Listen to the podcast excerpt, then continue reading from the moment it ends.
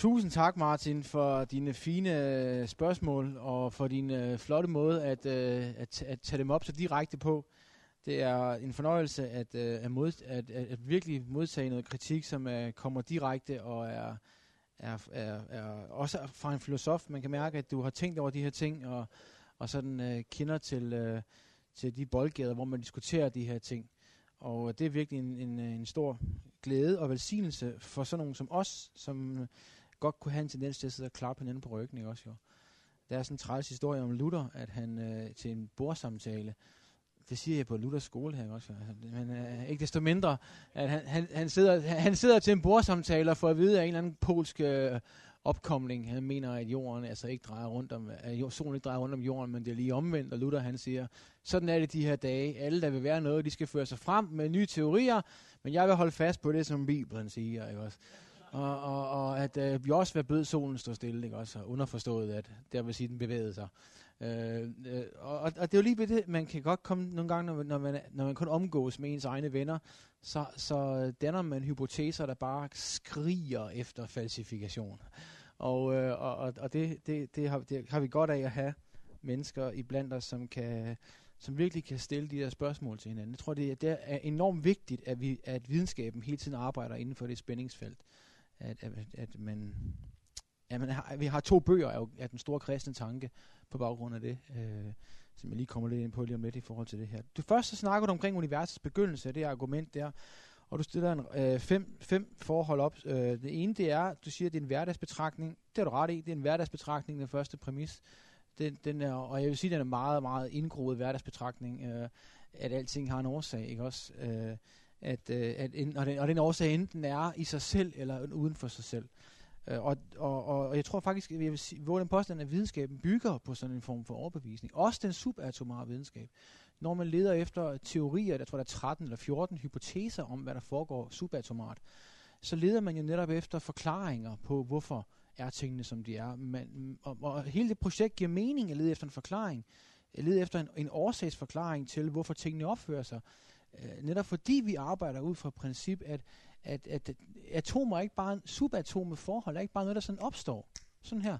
Uh, snart vi, vi, vi, vi, vi, vi tager vores telesk- vi, vi kigger ind i atomet, vi åbner atomet op, og bum, så, så, så er der noget, der er subatomerne. Ellers eksisterer det ikke. Det eksisterer kun i det øjeblik. Altså hvis man forestiller sådan en hypotese, ikke også? Man siger, det er jo fuldstændig weird med sådan en hypotese. Så det så kunne man svare, jamen jeg tror ikke på, at, jeg tror på, at ting kan opstå uden nogen årsag, uden nogen forklaring. Og jeg tror, den, den strider imod den her hverdagsbetragtning, vi har, at vi altid kan stille spørgsmålet omkring en årsag. Og læg mærke til, at jeg siger ikke, at det skal være en deterministisk årsag. Men det kan sagtens være en indeterministisk årsag. Jeg tror på, at man, der, der er jo en, den, den, den, den tanken bag det subatomare er jo ikke, at der er årsagsløse forhold i universet, men at der er indeterministiske årsager til tingene, så vidt jeg forstår i hvert fald. Og i den kategori, så ligger de sig jo op af, altså man vil snakke om, at de her ting opstår i et felt. De opstår ikke bare sådan fuldstændig random, de opstår i et felt af et eller andet. Og, og, og i samme boldgade vil jeg jo sige, der tror jeg på alle mulige andre indeterministiske årsager. Jeg tror for, at jeg selv er en indeterministisk årsag til ting, og du er, når vi, når vi udøver vores frie vilje, og vi kunne have gjort anderledes. Så hvis man tror på en libertaristisk forstand, forståelse af den frie vilje, som defineret som, at i, i, i tilfælde, hvor jeg gør A, der kunne jeg have gjort ikke A til festlige anledninger, som for eksempel, hvis jeg skal stemme på Helle Thorning, ikke også jo, så, øh, så kunne jeg have stemt på Lars Løkke, og, det, og, jeg, og jeg er fri, og jeg er moralsk ansvarlig for min handling, hvis jeg øh, kunne have gjort anderledes. Og i det tilfælde, så er jeg jo årsag til, hvorfor der er et kryds på det papir, men jeg er en indeterministisk årsag. Det er ikke sådan, at, at, at mine molekyler determinerede, at jeg satte den årsag der, og jeg ikke havde nogen fri vilje. Jeg kunne have handlet anderledes, på trods af, hvad der ellers foregår i universet. Så, så, så, så det er det, en del af større paradigme, kan man sige, som stadigvæk falder ind under det samme spørgsmål. Selv de her årsager falder ind under det samme spørgsmål, som jeg tror, det er Aristoteles, han har fire forskellige definitioner på, en, en noget, hvad det vil sige, at noget er en årsag til et eller andet. Og, og, og en, en teleologisk årsag er jo også en årsag, selvom den er indeterministisk. Så, så siger du, at det giver ikke mening at snakke om før og hvor ved Big Bang, og helt sikkert, det giver ikke mening at snakke om hvor, for der er ikke noget rum der. Giver det mening at snakke om et før? Det kommer lidt an på, hvad man mener omkring tid generelt. jeg tror på, at øh, tiden er... Jeg tror ikke, jeg er ikke overbevist om, at, at, at rumtiden er den eneste tid, der findes. Jeg, jeg, jeg selv øh, jeg, jeg er, har et dynamisk tidssyn, og, og, og, og, og tror på, at et statisk tidssyn ikke er det eneste sande, og at øh, der er øh, absolut tid. Selvom Einstein siger, at der kun findes relativ tid, så tror jeg på, at de ligninger, der leder til Einsteins teori, er, ikke er, altså bygger på Lorentz transformationsregler, som det, det er langhåret. Men, men det, der ligger i det, det er jo bare, at, at det, man kan sige to ting. Man kan sige, at tiden er relativ, eller man kan sige, at tiden er relativistisk. Og det sidste vil jeg købe, tiden er relativistisk. Men, men jeg vil ikke sige, at den er ultimativ relativ. Jeg tror på, at Gud lever i en tidsramme, som er absolut tid. I den forstand af tiden, så kunne Gud sagtens tælle ned til Big Bang. Der vil ikke være nogen fysiske begivenheder, der er ikke noget tidsrum, men der er stadigvæk en nedtælling, der er stadigvæk succession. Der er stadigvæk to tanker, der følger hinanden. tre, to, en tanken. Og i den forstand er der jo en tid, fordi Gud forandrer sig i den tid. Han tæller. Øh, så i den forstand, og det har jo flere filosofer skrevet omkring, øh, omkring tids, et, et, et syn på tid. Isaac Newton fastholdt sådan et syn på tid, faktisk. Øh, så, så i den forstand er der jo ikke noget logisk. Man kan jo sagtens sige, så man kan ikke sige, at det giver ikke mening at sige det. Det giver mening. Det giver bare ikke måske, det, det, det kan bare ikke måske passe ind i tids... et tidsrum-tanke omkring tiden. Så, men man kunne også bare droppe det, og man kunne også bare snakke om, om, om uden, uden, uden Big Bang, og, og, og, og, altså for uden den første oprindelse, og så bare snakke om, at Gud stadigvæk er årsagen til det. Man kan bare snakke om, at det ikke er noget, der foregår som sådan en form for øh, før-begivenhed, men det foregår bare som selve begivenheden er, er, er Gud årsag til. Øh. Så spørger spørg du, skal vi stoppe forskningen?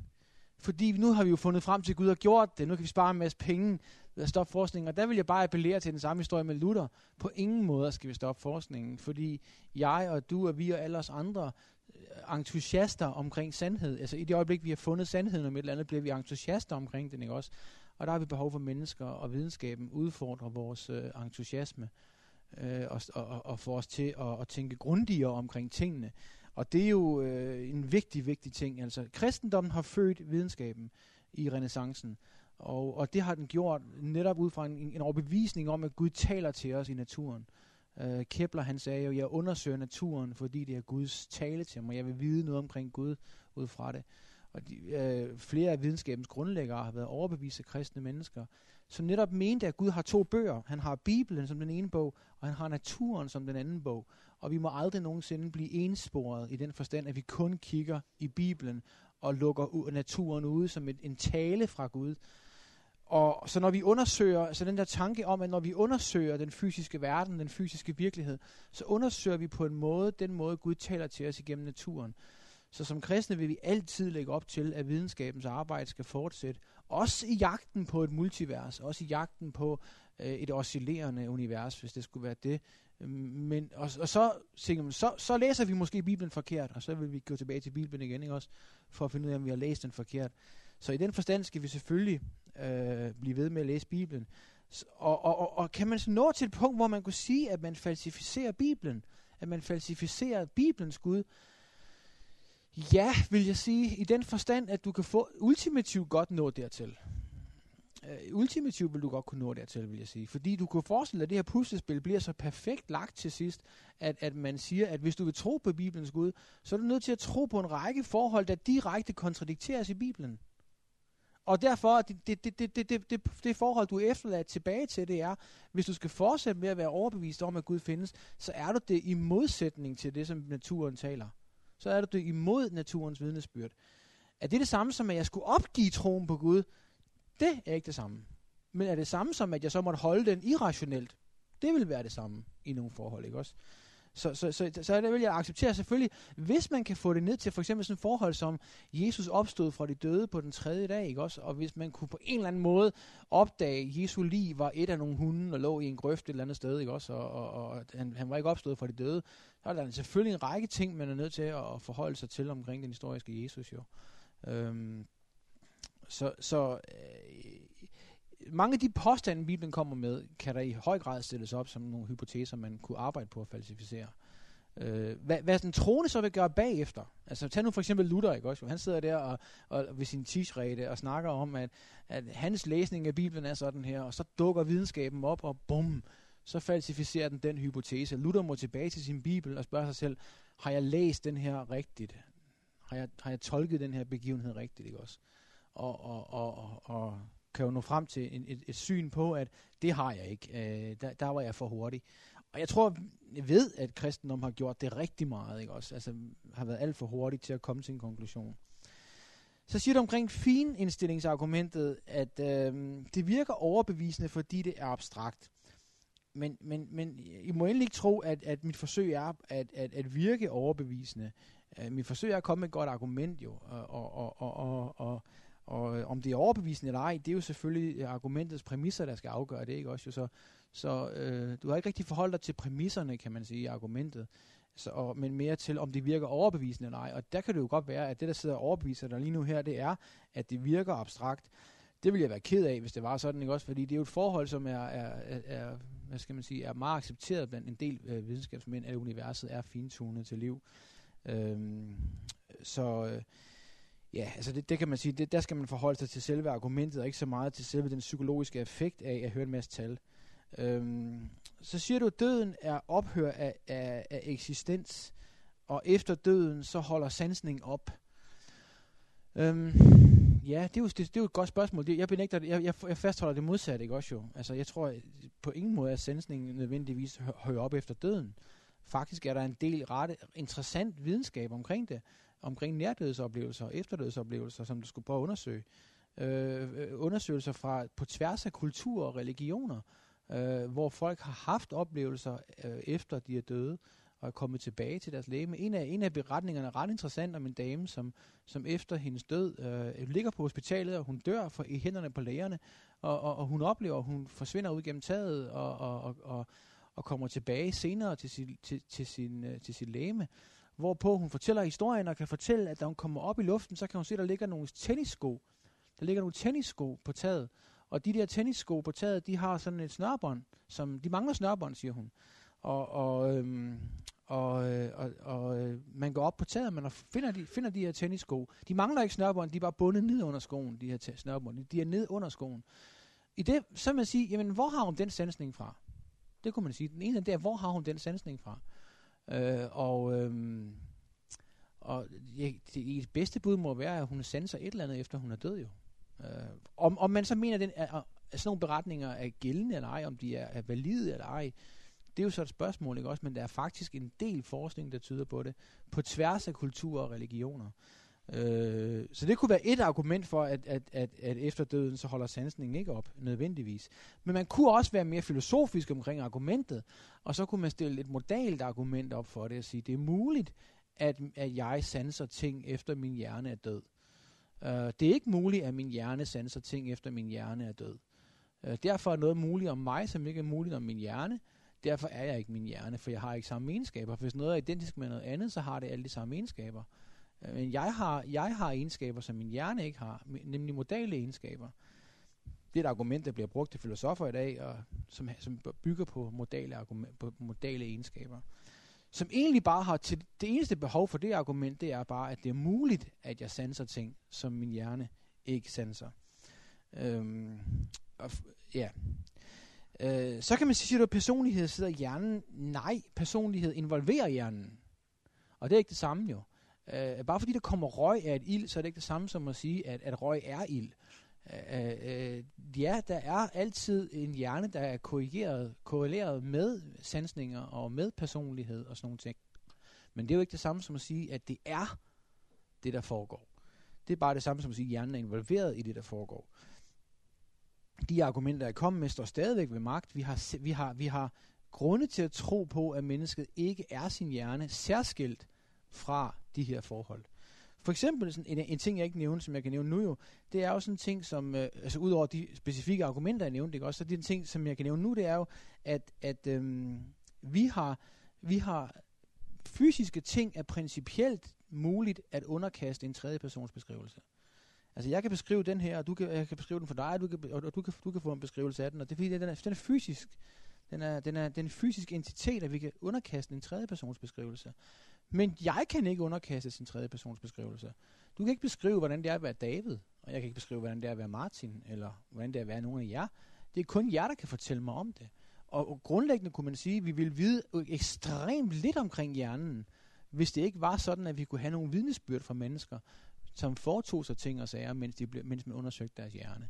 Selvfølgelig kunne man se nogle funktioner, der manglede, og så kunne man gætte sig til, hvad der så var sket, ikke også? Men ikke desto mindre, vi har viden om, hvordan det er at, at være en person. Thomas Nickels har skrevet en bog, der hedder How It's Like to Be a Bat, som egentlig handler om det her forhold. Det handler om det forhold, at jeg ved, hvad det vil sige at være David. Og det forhold kan ikke reduceres til en tredjepersonsbeskrivelse, som du kan læse, og så vil du vide det samme, som det jeg ved om. Og det argument står jo særskilt fra spørgsmålet om, hvad videnskaben ved omkring hjernen. Øh, med mange andre argumenter i den samme boldgade, man kunne komme med. Øh, så hvad kommer i himlen, spørger du? Jamen, min sjæl kommer i himlen.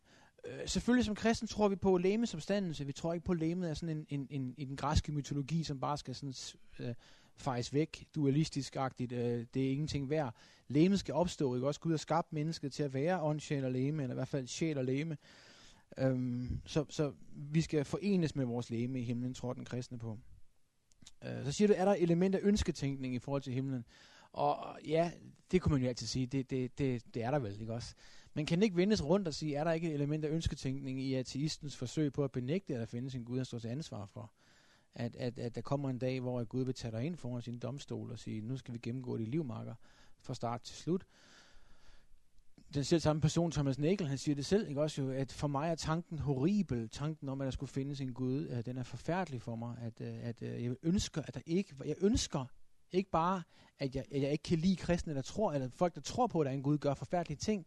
Det er det, at jeg ønsker ikke, at der skal være en Gud, siger han direkte med de ord. Jeg ønsker ikke, at der skal være en Gud.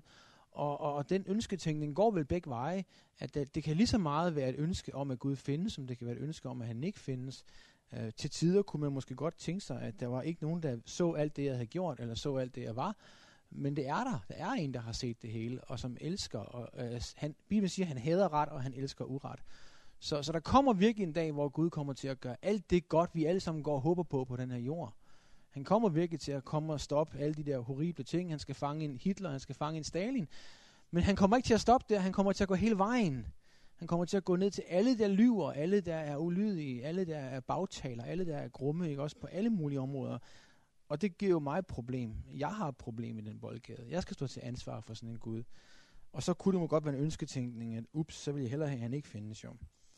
Så spørgsmålet omkring objektiv moral er et rigtig godt spørgsmål, synes jeg. Det er de andre faktisk også, fordi de er virkelig skarpe lige på. Det er det her med, at øh, hvis Gud er en garant for objektiv moral, så øh, sætter det også i sådan en moralsk situ- et moralsk dilemma, kan man sige, ikke også? At, at på den ene side, så bliver det arbit- enten så er det arbitrært, hvad der er godt og, og, og hvad der er skidt. Altså, så har Gud bare valgt det. Det er forkert at myrde spædbørn, for sjov skyld. Og i morgen, så tænker han, nu skal det bare være rigtigt. Og så ændrer han det til at være rigtigt. Og det kunne selvfølgelig ikke være sandt, siger vi alle sammen. Den tanke er egentlig ret interessant. Hvorfor det? Fordi et eller andet inde i os vil sige, det vil være umoralsk, hvis Gud gjorde det. Og det er jo at indrømme, at der findes åbenbart en eller anden moral, som vi gerne vil bedømme Gud med. Så det får mig til at tænke, om du også tror på, at der findes objektive moralske værdier. Øhm, det må du gerne svare på på et tidspunkt. Øh, men fordi, hvis vi bedømmer Gud ud for det, så, så er der en bedømmelse af, om Gud er moralsk eller ikke er moralsk. Læg mærke til, at øh, i, i det argument, jeg stiller op for, for det, der har jeg prøvet på at tage højde for den indstilling ved at sige, at Gud er essentielt god. Så det vil sige, at han, hans, han kunne ikke være ikke god. Han, så ville han ikke være Gud. Altså, det, det ligger i, i moral perfect being-tanken, at Gud er, er, er, er moralsk god. Altså, han er, han er ufejlbarlig moralsk god. Så det, det, det ligger i hans natur at være det. Er det så, fordi han er det i henhold til en eller anden standard, som fortæller ham, hvad der er? Er det sådan, at Gud nede i en bog, og så fortæller han, hvis jeg skal være god i mulig verden X, så skal jeg, hvordan skal jeg så opføre mig? Og så, så, så læser han, hvordan han skal opføre sig, og så prøver han på at efterleve den her standard, og så kan vi sige, der findes altså både Gud, og så findes der standarden, der definerer Gud, så lad os da korte Gud væk med Occam's Razor, og så står vi bare tilbage med standarden, så kan vi undvære Gud. Men, men øh, imod det kan man sige, nej, for i den kristne tanke, det vil være forkert i den kristne tanke, ikke også? fordi Gud, på grund af det, man kalder Guds øh, selvexistens, altså at han ikke har behov for noget andet for at eksistere. Og, og, og tanken, der ligger i det, jamen det er, at Gud er ikke bare essentielt god, Gud er standarden for godhed. Så uden Gud, intet godt. Fjern Gud, og der ikke er noget godt i universet. Han er standarden for godhed. Du kan sammenligne det lidt med, med kæppen i Paris, øh, hvor man kan sige, der findes ikke nogen standard over kæppen i Paris, som definerer, hvad en meter er. Den er definitionen på en meter. Den er bare, den er definitionen. Du måler den ikke med noget, for at den er god nok til at være en meter. Den er meteren i Paris. Og på samme måde er Gud øh, definitionen på godhed. Øh, altså, han, han, han, han, hans natur, hans, den, den han er i alle mulige verdener, hans væsen, det er definitionen på godhed. Så, så, så når der findes et bør, så er det ikke et bør, som Gud er underlagt. Så er det et bør, som udspringer af Gud. Fordi han er essentielt moralsk god. Uh, man kan sige, at en, der hedder William Allison, har argumenteret for, at, at, at uh, det, det bør, det kunne man argumentere for, er et bør, som øhm, kun relaterer til væsener, der ikke er essentielt gode. Altså ikke, man kan ikke forvente af dem, at de af sig selv handler godt. De skal befales, og de er under befaling, og befalingen fortæller dem, hvordan de bør leve deres liv. Uh, fordi det kunne være anderledes med deres liv. De har en fri vilje til at forholde sig til det anderledes. Så, så, så det, man kan sige, det går lidt imod. Så det er muligt at redegøre for, hvordan Gud kan være fundamentet for godhed, uden at skulle uh, for, for, sige, at det er han arbitrært, eller det er han naturalistisk. Det er han essentielt. Man kan sige, det er et essentialistisk argument. Så moral går ikke forud for Gud. Moral, moral udspringer af Gud, kan man sige. Uh, så påpeger jeg ikke, at jeg har bedre viden end videnskaben. Jeg tror egentlig bare, at jeg, jeg, jeg prøver på at forstå, hvad videnskaben siger på nogle, på nogle af de her områder, og, øhm, og, og forholder mig til øh, spørgsmålet omkring det her. Øh, jeg kan ikke lige huske sammenhængen, du sagde det i. Øhm, det kan være, du kan minde mig om. Okay, okay, super. Øh, så spørger du, om, om, om hvis vi finder liv på andre planeter, vil du så opgive Gud? Ej, der skal lidt mere til. Der skal lidt mere til. Jeg vil opgive tanken om, at vi er privilegerede i kosmos. I hvert fald i Mælkevejen, hvis det var sådan en gængs ting, vi fandt, ikke også? Så ville jeg da helt sikkert opgive den tanke. Og undre mig lidt over, hvordan det kan være tilfældet, ikke også? Øh, jeg, vil nok, jeg vil nok virkelig undre mig, hvis vi fandt liv, som var intelligent, og som dig og mig. Øh, det, så ville jeg virkelig undre mig. Jeg tror faktisk, enhver af os ville, hvis vi opdagede, det var det. Øh, men øh, ja, sådan var ordene. Spørgsmål? Kommentarer?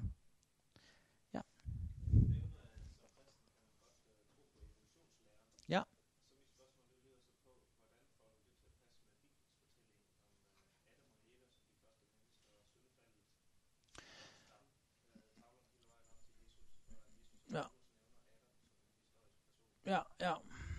Jeg, jeg, jeg vil sige, at øh, hvis jeg havde en kær kristen bror, som mente det der til mig, altså sagde til mig, det er det, jeg tror på, David, så vil jeg tro, så vil jeg sige, at, øh, at øh, det er nok noget, der ikke helt hænger sammen med det. Der, jeg vil spørge, stille ham det samme spørgsmål, som du stiller mig, ikke også jo? Men jeg vil ikke anfægte hans kristendom, øh, om han var en kristen. Jeg, jeg, vil, jeg vil sige, der er måske nogle problemer i forhold til dit syn på Bibelen, og, og det kunne være, at han vil sige, at jamen, jeg tror, at første Mosebog skal læses som... Øh, Øh, po- poetisk på en eller anden måde, og, og ikke som værende historisk. Og, og, og jeg ved ikke, hvad han, hvad han vil svare for. Ikke? Også jo, øh, jeg, jeg tror på en historisk Adam, øh, men, men jeg, t- jeg tror ikke, at det er et afgørende forhold for, om man er kristen eller ej. Er det, er det, er det svar nok?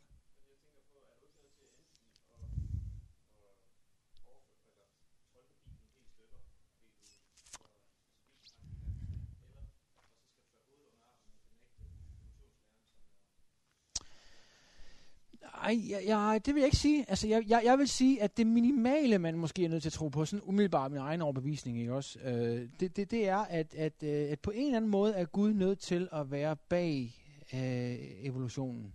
Altså, jeg tror ikke på, at evolutionen er i bund og grund en, en planløs proces. Så. Der er en plan bag det. Om ikke andet, så er den i hvert fald kontrafaktisk planlagt. Altså, at Gud har vidst, hvis... Han kender alle mulige verdener, hvor i en evolutionistisk proces forekommer, og han har valgt at skabe den mulige verden, hvor i den evolutionistiske projekt ender med væsener, som han ønsker, de skal være. Det er den mindste grad af planlægning, der er nødt til at være, tænker jeg. Og, og i den verden må der være to individer, tænker jeg, som han er nødt til på et eller andet tidspunkt at komme ned og, og, og, og, og på en eller anden måde give rationalitet. øh, og det vil være Adam og Eva. Og, øh, hvordan de så ud i forhold til dig og mig, det ved jeg ikke, og, og, og tænker ikke, at det er så afgørende igen, hvordan de så ud, og hvad der, hvad der rent faktisk foregik der. Men jeg, jeg vil sige, at det er en historisk Adam.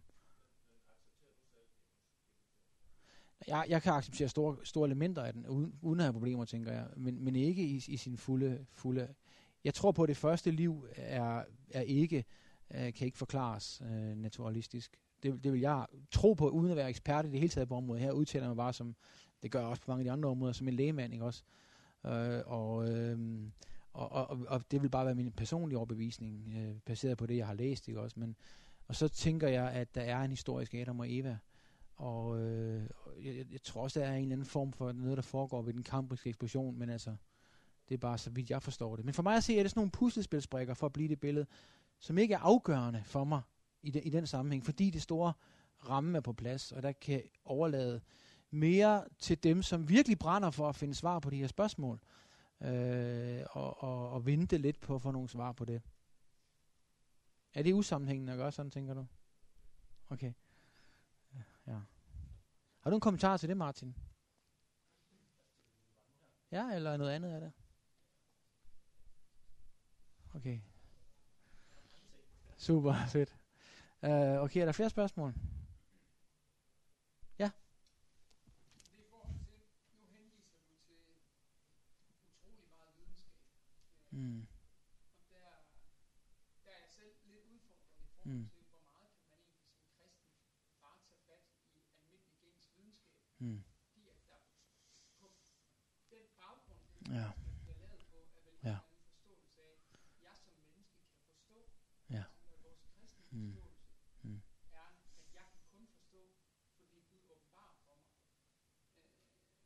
Mm.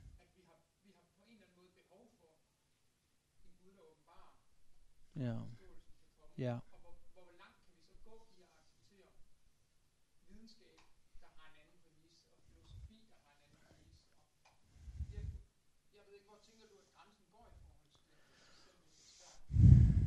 Ja, jeg synes, det er svært at sætte en grænse selv, ikke også? Men det er vel fordi, vi har behov for at, at, at læse i to bøger, tænker jeg. Altså, vi har behov for at læse i Bibelen, og vi har behov for at læse i naturen. Og jeg tænker, det er grundlæggende det, som man er nødt til at, at give plads til i det kristne liv. At øh, jeg tror også på, at troen er en gave fra Gud.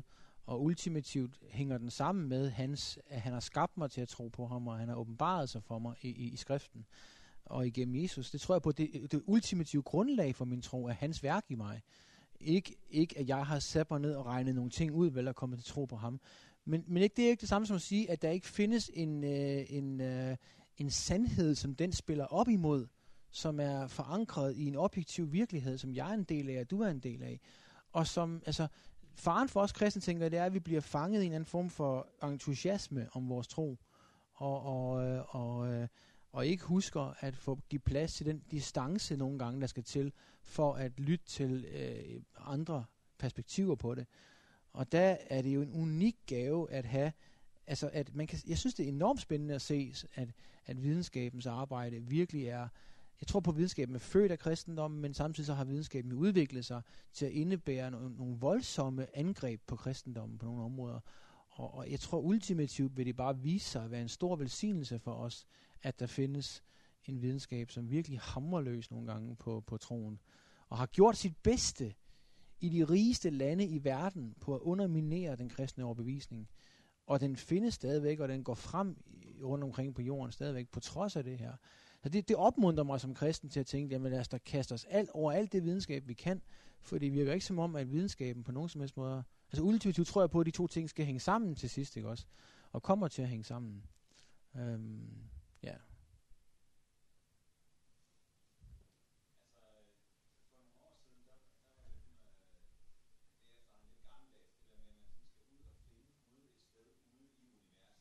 Mm. Jeg oplever lidt, at, at den tid, vi lever i nu, der, der løber man så ikke efter Gud, måske ikke i hjernen, eller som vi snakker med, med at finde personen. Og, og jeg tænker bare, altså umiddelbart tænker jeg bare, det der med, at personligheden skulle sidde udelukkende i hjernen,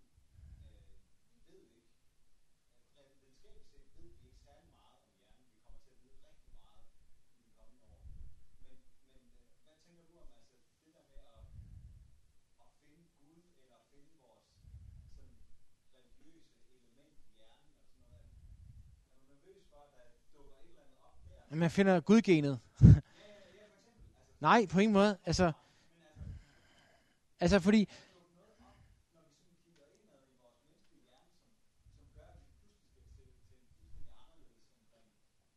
Ja, ja, ja.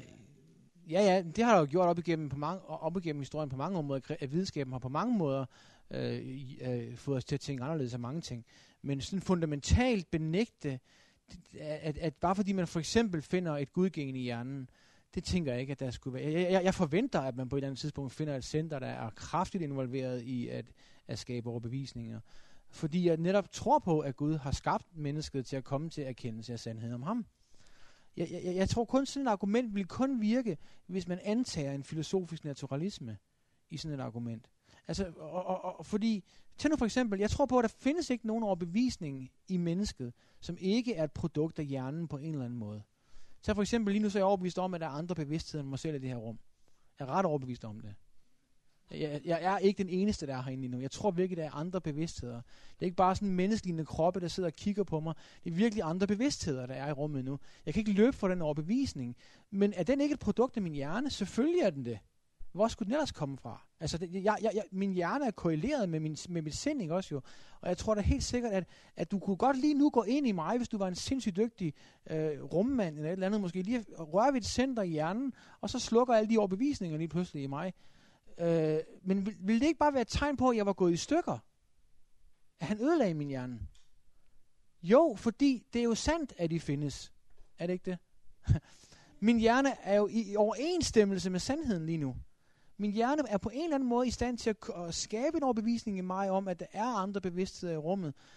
Og, og jeg tror på, at det er en del af at være et rationelt væsen, at man virker på den måde. Faktisk tror jeg faktisk, at hvis jeg mødte en person, som sagde, i sådan en situation, jeg tror ikke på, at der er andre bevidstheder, så vil jeg sige til ham, jeg tror, vi skal finde noget andet end argumenter lige nu. Vi skal have en læge.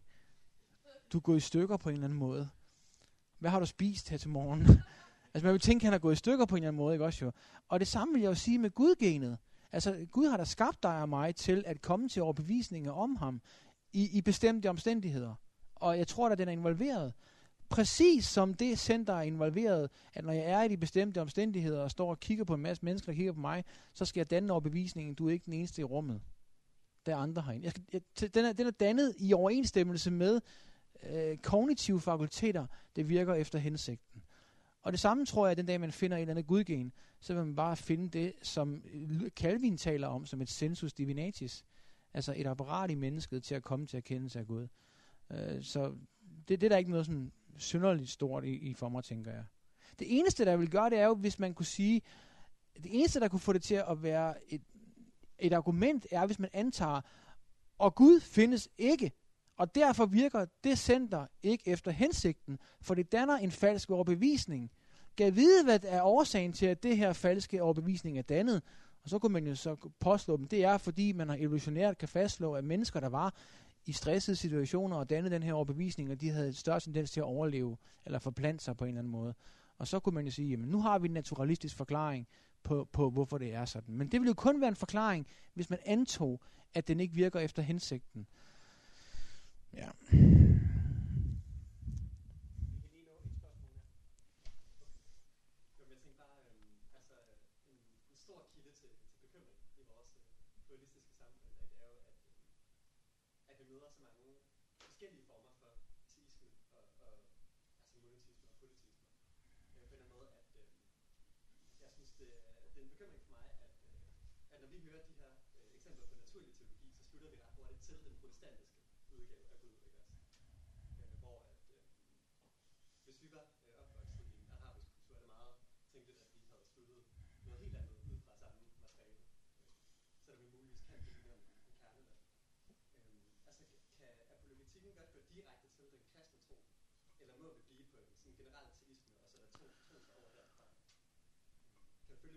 Ja, ja, ja, det tror jeg i høj grad, at den, den kan, og, og det har vi jo ikke haft mulighed for at beskæftige os med i aften, men der er masser af litteratur på området. Øh, jeg kan anbefale sådan en som Richard Swinburne har skrevet omkring det, øh, William Craig har skrevet om det, N T Wright, Gary Habermas har givet argumenter for Jesu opstandelse, og, og, og især Jesu opstandelse er et godt sted at kigge på argumenter for den kristne, for den kristne tro.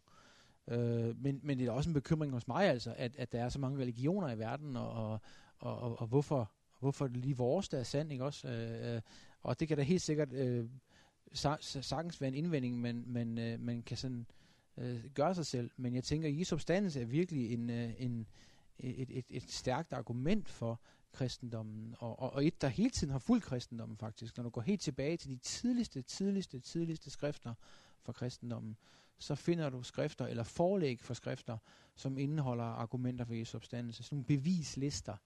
Uh, Lukas evangeliet starter med at sige, at på mange måder viste Jesus sig for sine disciple efter sin opstandelse. Og Paulus taler om, at det, der har Gud godt gjort ved at oprejse en fra de døde, ikke også? Og, og i Korintherbrevet kapitel femten, så har han den her liste, hvor han nævner fem hundrede mennesker, der har set ham og sådan noget der. Hvor er de fleste endnu er i live, siger han.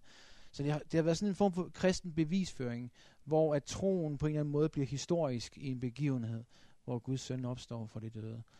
Øh, men, men, men samtidig tænker jeg også, at, at det, som troen ultimativt hviler på, er, er, er, er, er, er, er Guds værk i os, ikke også? Øh,